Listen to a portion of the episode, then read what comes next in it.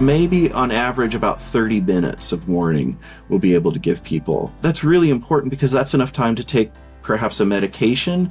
If you've got a VNS or a you know a DBS system, you might be able to swipe a magnet, increase your stimulation. Maybe you could prevent the seizure. Certainly enough time to call someone you love and say, "Hey, can you just stay with me, make sure I'm okay?" Hello, Homo sapiens. Welcome back to Epilepsy Sparks Insights. Today is part two of two with the fabulous Ben Brinkmann, clinical support scientist, amongst many other things, at the Mayo Clinic, who shares with us his latest in seizure forecasting and remote monitoring technologies their accuracies, and plans and hopes for the future. Uh, I'm a clinical support scientist with the epilepsy group at the Mayo Clinic. Um, I do a bit of, uh, of, of, work with uh, mostly our, our patients who are going uh, towards surgery. The, these are the, the people who uh, medications haven't worked for. Seizure forecasting is something that is, you know, another passion of yours that we're very involved with, with I understand charities as well as for profit organisations and getting everybody together to contribute. Can you just give us a quick insight into what you're doing there, please? You know, one of the things about epilepsy that's that that really makes it a challenge is, uh, of course, uh, people have seizures rarely. It's really difficult to have someone in the office have their seizure so you can observe it. And, and typically we bring people into the hospital and you know, it's, it's not much fun. They're there, they're stuck there for a week or however long. So I've, I've been really interested in these remote monitoring technologies, whether it's EEG, whether it's wearable devices. And I think there's a, an immense amount of promise there. We've done, uh, we've done quite a bit of research with, um, with non-invasive wearables. There are new devices, the sub, subcutaneous EEG devices. It's just a, a, a small uh, electrode that goes under the skin uh, over the, over the skull. Very very safe to implant, uh, and and it's like having a, a very limited coverage scalp EEG system in place for you know a year. You can you can monitor someone for for a year and you can you know someone who has five seizures a year you can capture all their seizures and then it, that information is so incredibly valuable. The other thing of course as you mentioned uh, that's that's all build up to to your question seizure forecasting. Uh, we found over the years through a couple of research systems and a couple of and a company that nearly nearly made it in the United States but uh, went it was a startup company and they they just couldn't get through the regulatory process. But um, these sorts of ambulatory uh, recorders with with invasive electrodes. Uh, we've been able to record people's seizures over over uh, like as I described a year maybe more and we found that with that kind of long-term data you can start running uh, machine learning, AI models on the data, pull out different characteristics of the data. And, and, what we find is that there are very, very subtle changes to, to the EEG before seizures. And different groups have, have studied it differently, but, you know, we think 60 to 90 minutes is probably the, a good time frame before a seizure to look.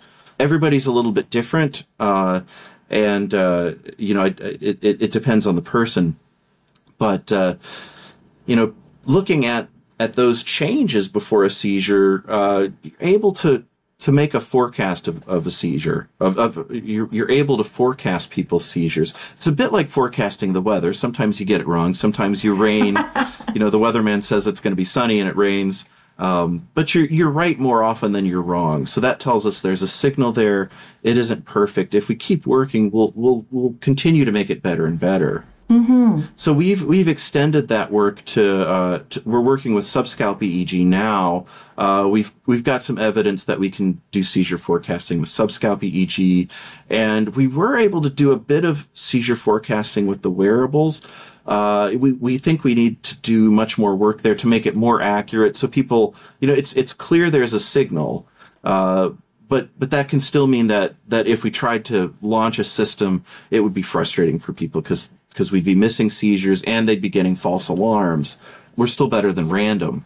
Uh, so we, we do think this is worth pursuing and, and we are pursuing it. And what sort of time scale are we looking at, do you reckon? I mean, it's probably a really like awful question, but do you, what would you foresee in the next five years, for instance, where the, the algorithms are going to be much cooler and we're just going to really see we're going to be able to predict uh, seizures more accurately, do you think? It's a great question. Our data suggests that maybe on average about 30 minutes of warning we'll be able to give people.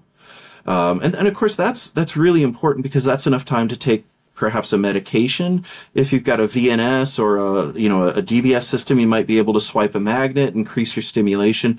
Maybe you could prevent the seizure. Certainly enough time to call someone you love and say, hey, can you just stay with me, make sure I'm okay. Or if you're at work, for instance, you say, "Oh, oh God, this is this is going to happen." All right, cool. I'll go and you know the medical room or whatever, or I'll tell my colleagues where I'm going to go, what's going to happen, why I'm not going to be there, da da da. And uh, yeah, gosh, that could be horrifically empowering. Um, and uh, when we're talking about the accuracy in seizure prediction, this is. Uh, you previously mentioned this is a, the bit of an issue at the moment, um, and it's uh, actually from my personal experience speaking to people, it's one of the key things that really annoys people is that they might get an alarm and it's not going to happen. Yeah, yeah. Re- and that can stop people from actually using seizure forecasting devices if it's obviously if it's not an implant.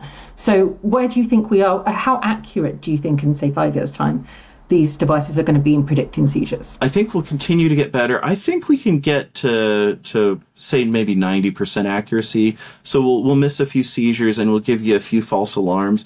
But of course, I, you know, I think one of the one of the great ways forward is to um, is to pair it with a, a, therapy or something that you can do. Um, and in those cases, uh, you know, you'll be able to intervene. And if you know, I guess if you, um, for example, a false alarm, if you if you have a warning and you take a medicine, um, you know, did the medicine work or was it a false alarm? I, you know, maybe you don't care because you didn't have a seizure and you're happy about that. yeah. You know, the other thing about the time frame, which is really important, there's new evidence um, uh, that's that's coming out, and this is work that's been done in, uh, by uh, our friends in Australia and um, uh, Switzerland and, and San Francisco. But looking over very, very long time periods, seizures are cyclical. So you know, you, you might be able to look at uh, uh, your seizure pattern and your EEG pattern and, and your pattern with wearables. That was something we looked at and, and found that for many people it was true. Um, and, and that's really empowering because that might be able to tell you, okay, your seizure cycle is around 11 days. So, you know, you had a seizure 11 days from now, you're probably at high seizure risk. So, you know, we wouldn't say, you, it's an alarm and, and you need to, you know, maybe you take a, a medication, obviously talking to your physician, of course, uh, or, or have some intervention, but you might just say, gosh, I'm going to work from home that day. Or I'm not going to go out on the lash, go to a party. I'm actually going to stay at home, chill out, watch some really really bad Netflix or Amazon Prime or whatever, exactly. and have, have a nice glass of you know mineral water and chill, you know, rather than putting yourself at risk. Maybe. Absolutely, absolutely, and those kinds of things people can do, and and uh, it's it's uh, yeah no risk to to modifying your activities and just being more careful on certain days. So that's it's really, really a promising technology. And this is something you have to keep us all up to date with, Ben, because it's really exciting stuff. And I love your honesty as well. But you're not saying, okay, darlings, you know, tomorrow we're going to have something that predicts 100% of your potential seizures. You know, life is perfect. That's not going to happen. But we very, very much appreciate your, yes, you being, you know, frank with us. Nothing's 100% but this is how it can, you know, where we're likely to be and how these things can potentially improve quality of life by giving people, you know, more control over their lives, I guess, especially if the, an alarm is. Uh, you know, 30 minutes prior to a seizure. That's amazing. Absolutely. And as a scientist, we're, we're wrong as often as we're right. So it, it breeds humility. And I think, uh, you know, just, I, am glad, I, I really want that people to hear that message too. You know, don't, don't, don't think that because your, your seizure forecaster, whatever device you have tells you that you're at low risk, that you should get in your car and drive or do something that's unsafe. Cause because we're, we're not that good. The technology's not that good. Will it ever be that good? Gosh, I hope so. I, I just don't know, though. I really don't know. Thank you to Ben for his honesty and humility as a scientist. This is sometimes not valued enough. Do keep your eye on Ben for his developments in AI, machine learning, and the benefits to people affected by the epilepsies. Do also check out his profile on torierobinson.com, where you can also find the transcription of today's episode. If you'd like to connect, you can find me on Twitter, LinkedIn, Facebook, or Instagram. And I'd love to hear from you if you have any thoughts about today's show. Please subscribe to Epilepsy Sparks Insights on your podcast app so that you will never miss the weekly episode. I'm Torie Robinson. Thanks for listening.